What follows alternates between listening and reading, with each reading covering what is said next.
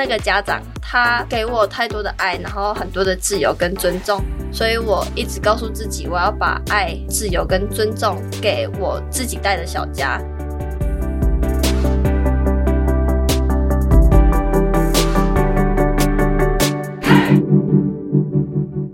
Hello，我是善慈，窝是什么东西？自立好窝，成就好我。这个频道由 CCSA 中华育幼机构儿童关怀协会企划录制。邀请你看见施加尔的成长路。上一回和我们分享成长点滴的自立少女是水母，在活泼单纯的个性背后，水母非常清楚，只有爱才能化解恨。让我们继续听听水母的分享，关于育幼院团体生活教会她的一切。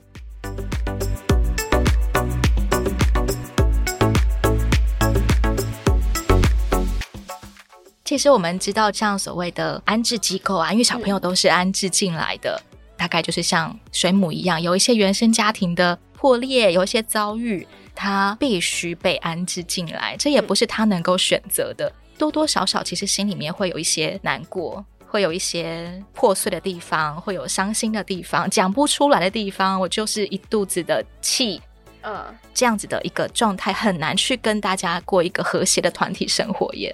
一开始都没办法接受，我们就要给他时间，我们会有给他一段时间调试，慢慢调试过来之后，小朋友基本上都能团体生活。啊，我们就很常，就是好朋友聚在一起，然后去聊聊自己的家庭背景，然后自己的状况。小朋友彼此之间就会介绍自己的家庭背景，我是怎么样来到这里的。对对对。所以就会互相知道为什么他会来，然后他的行为为什么会是这样子，所以我们都能去理解他的状况。大家也会知道这个就是我们自己的痛点，就不会去莫名其妙去触碰他。对，大家也会愿意接纳他的地雷的产生，真的是因为他有创伤的背景。对，对，我们大家一起理解他，然后尽可能不要触动他的地雷。对对对。对通常在幼儿园里最难搞的小朋友的行为显出来，可能会是什么样子？打架，因为你吵架你可以防，但是动手的时候是最难的，因为你不知道你哪一句话点怒了他，然后他就会冲过来揍你。哦、不是故意的，但是立刻会有一种下意识知道我们要来绞尽脑汁想一下，刚刚到底发生了什么事情，触动到他的愤怒开关。嗯，这就是蛮难的，但是我们也会知道，他有一次的生气之后，我们就会知道。好，那个点就是他 care 的点，我们就会。例如像什么呢？我讲我一个青梅竹马，他是一个很温柔的男生，什么话都不会说。但是他有次他很很文静的男生，对，很文静。然后他就是一个好好先生，就是跟你一起在育幼院长大的。他什么事都会说好好好，是那种男性的温柔，很温和，对，很好相处。对对对。然后他有次被他的。小家的弟弟挑衅他，就说：“哦，你打球很烂呢。”可能一直讲，然后他可能就到了那个点，他就突然爆炸，去揍了那个弟弟，以一个哥哥之姿去揍了同一个小家里面的弟弟。对，我们其实有吓到，但是我们会知道，从那次之后，我们大家都知道他很 care 人家讲他的篮球，因为他是一个非常爱篮球的男生，不能让一个常常。很温和的男生生气，因为暴躁起来，大家都没有办法去控制的，就是印象深刻的例子。你自己有地雷区吗？我的地雷区就是不能动我的东西，因为我很爱惜别人给我的东西，所以我没有办法接受东西被丢掉或者被人家碰到。在我小学一年级的时候，我的阿嬷她带我去买了一个气球，那个气球我很宝贝。所以回来的时候，那个气球都一直被我宝贝着。我回来的那一天，刚好有一个新的小孩进来，他为了想要玩我的气球，所以我就借了他。他不小心把它用破了，嘣，对，就没了。对，然后我整个爆哭，抓狂。对，然后我就一直骂他，然后爆哭，然后一直说那个是我阿妈给我的，你为什么可以这样子？什么什么？然后就一直就屡批说样的话。从那次之后，我就不太敢把东西借给别人，因为这就是我爱惜别人给我的东西。不单单是那个气球的价值，不单单只是因为很好玩，嗯、它是一个玩具，而是每一样东西都代表背后有一份心意。对，看到这个气球，就好像看到了阿嬷一样。对，所以我的地雷就是不能人家碰别人送给我的东西，但是我可以愿意分享我自己买来的东西给别人。嗯，你本来就是要拿来分享的东西，那当然大家可以一起分享。对。直到你已经成为了保育老师，嗯，小朋友恶作剧把你的拖鞋藏起来，其实你很难过。嗯、对，适度的去表达自己的负面情绪，也是一个帮助别人能够好好的来认识我的一个方式。我不太敢跟别人表现出我的低气压，我给大家都是一个笑笑脸的样子，但是当我真的很难过的时候，我都会选择躲起来。真的很疲倦的时候躲起来，我不喜欢让人家看到很弱的我。只要我的好朋友安慰我的时候，他们都会说：“你不要给自己太大的压力。”然后我就会爆哭，因为我会觉得哦，终于有人懂我为什么会这么低气压了。可能你原本真的是有一些乐于照顾人的特质，嗯，但是如果把自己定位成我一定要把大家都照顾好的时候。那就会开始进到一个压力的循环里面，对，就会开始想说，我到底有没有把这个小朋友照顾好？对，原本其实你就很乐于照顾人，嗯，其实是可以放松一点，不用用一个成绩单来对待自己。我今天照顾小朋友有没有得 A 加？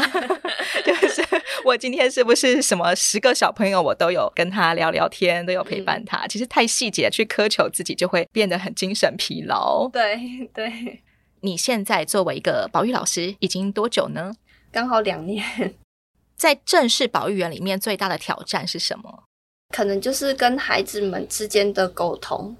我比较能对待年纪比较小的小朋友，我没有办法跟国中以上的小朋友谈心，不知道怎么跟国中以上的孩子聊天。这就是我最大的挑战，会在生活中一直去调试自己，然后去学会理解青少年孩子心理的状态。如何达到平等的角度去看待同一件事情，这是我最近在学习的。对待青少年的时候，你不会被激怒吗？我会被激怒，生气，表达我为什么会生气，然后事后再去跟孩子道歉，说我为什么会这么凶的对你，因为中间我们做了什么事，为什么会研发到我最后对你发脾气。对，所以孩子其实能理解说，其实有误会，也有需要去改变的做法。刚刚你在分享，就是不管是你从小就在，嗯，就是你也会有在这种循环当中，我们好像说一个帮助人，然后同时也要允许自己被帮助。你觉得你是怎么样慢慢可以胜过对于自己的出生条件不好，埋怨也好，或者说可能有一点点愤怒也好？我觉得是生活经验，自己去调试，找同才同事去诉说自己的困难、自己的愤怒，然后同事也会把他的经验传达给我，然后交换对方的工作经验，去找到比较合适的工作状态，然后去面对孩子。你的同事们也刚刚好都是育幼院长大的背景吗？有有几个同事是育幼院长大的姐姐哥哥。能知道每个时代的改变，然后透过去理解以前的变化到现在的变化，我们要怎么去调整，然后去达到一个平衡点，才不会让自己受伤，小朋友也受伤。跟我比较好的同事，基本上都是育幼院长大的老师，一起去分享，然后去改变自自己的想法吧，彼此帮助。对，然后聊聊自己遇到的事情，然后。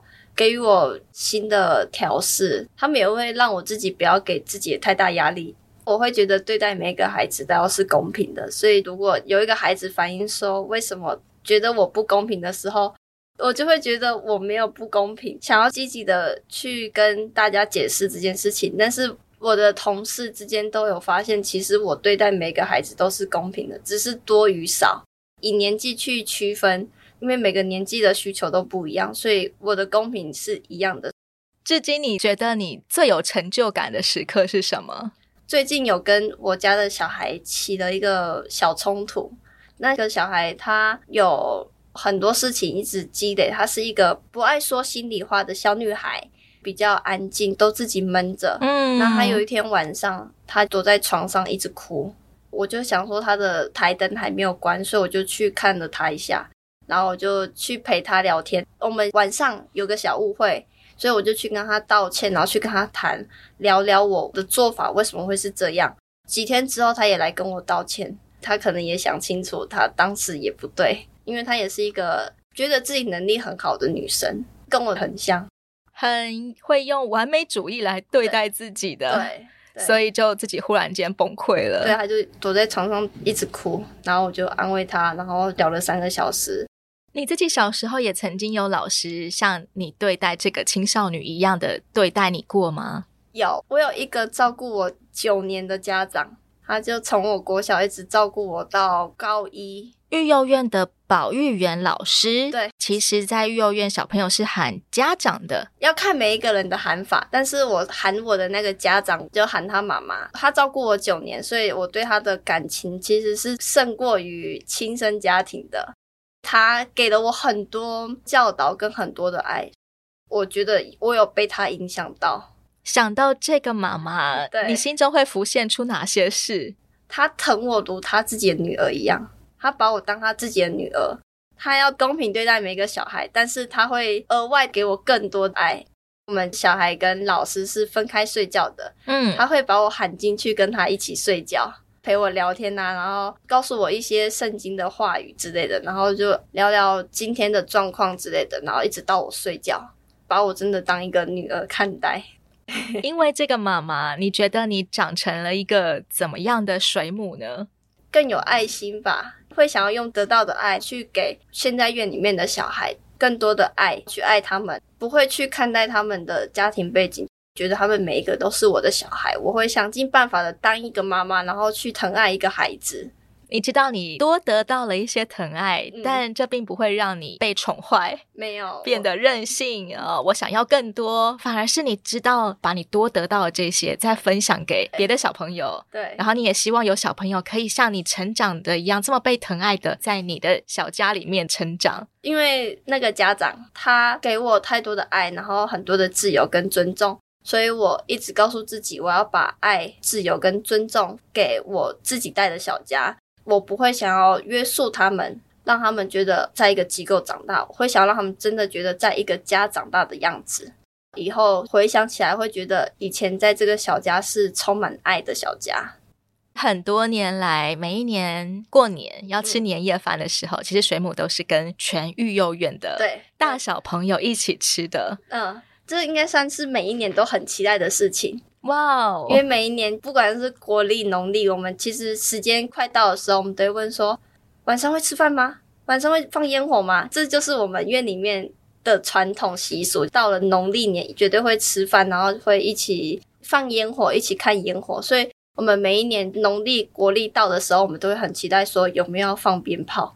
我们都会很期待说今天晚上有没有吃饭，然后怎么吃，跟谁做。就会很期待晚上赶快到来，因为那就是我们一年一次的团聚，吃火锅，吃自己想要的东西。那一个日子会觉得是最开心的时候，代表我们也有零用钱的时候。谁会来发红包？杨爷爷、杨奶奶还没有过世的时候，都会是他们每一年初一的时候固定出现在教堂，然后我们听他们分享故事啊，讲完道之后。就会发红包哇！对，就是每一年我们都期待的事情，真的好像一个三代同堂的大家庭，大家等着院长爷爷奶奶来发红包，嗯，凝聚力其实也很强。对，你从五岁住到大学毕业，其实都是以院生的身份待在六龟山地狱幼园的。对，你觉得这个大家庭带给你最重要的养分是什么？爱跟付出吧。我有一个老师家长，他曾经对我们说过，他说我们现在是被人家抚养、手心向上的人，向他人要物质的人，接受帮助、接受补助。对对对，那我们有一天要成为一个能手心向下帮助其他人的人。这句话其实我一直都记在心里，因为我就想要成为手心向下的人，帮助更多这种弱势的小孩。这就是我一直对自己的宗旨。后来，当你已经成为一个自立的成人，你也成年之后，嗯、你也加入 CCSA 自立 Mentor 的行列。对，自立 Mentor 每一年暑期都会到全台的育幼院去巡回演讲，由这一些在育幼院长大、已经毕业的哥哥姐姐们来告诉弟弟妹妹，我们现在过着怎么样的生活？你要怎么样为你将来的离院做准备？因为总有一天你必须要独立生活，你必须要自食其力。有一些 mega 是你一定要现在就知道的。对，通常水母，你最会跟弟弟妹妹们强调什么呢？关于自立生活这件事情，先跟孩子说，一定要有自己的梦想、自己的目标。第二个就是一定要存钱，这就是我觉得最重要的事情。我不希望孩子们出去的时候，自己的钱是被自己的亲生家庭拿走的。没有钱是可以够自己用的。其实你也常常看到小朋友在离院之后，嗯，开始能够赚钱之后，家人就会觉得，哦，你现在可以赚钱，所以你应该要奉养我，然后钱就全部拿走了。对，这样会导致什么后果？会觉得这个家庭怎么会这样子？因为我们基本上都是从小在育幼院长大的小孩，能养活自己，能不靠家庭就是不靠家庭，就是养活自己为最大的目标。但是我有两个弟弟妹妹，出去的时候钱都被家里的人拿走了，所以他们没有额外的钱可以去上学、去买其他东西、进修啊，要能够料理自己的生活，都变得没有办法了。对，所以他们就必须得赶快出去打工，赚到一笔钱之后，赶快去弥补自己生活上的物资缺少。那我们都会希望孩子们能知道自己这笔钱未来是要拿来做什么的。如果你真的想要给你的家庭用是没有关系的，但是你要怎么分配这个金额，然后你要怎么在这个社会上养活自己是最重要的。其实有时候在钱这件事上，我们要分配的不单单是那个数目，嗯，还必须要分配我对家人的情感。对，他们生我养我啊，我一个月只有赚到这么多钱，那全部都他说他要，那我就真的必须给他，然后结果就变成。小朋友离院之后，他没有办法过一个自立生活了。对，孩子一离院的时候，只要一知道这个小孩准备离院的时候，我们就会开始一直跟他说：“你要先准备好你要买什么，你的钱要怎么去管理，怎么让自己活到下一个月。你有薪水的时候，你要怎么去生活，让孩子们知道钱在社会上不是无时无刻都有的。”要怎么样去设立所谓的人际界限呢？或者是跟家人之间的界限？我会觉得，你觉得这家庭对你来说有多重要？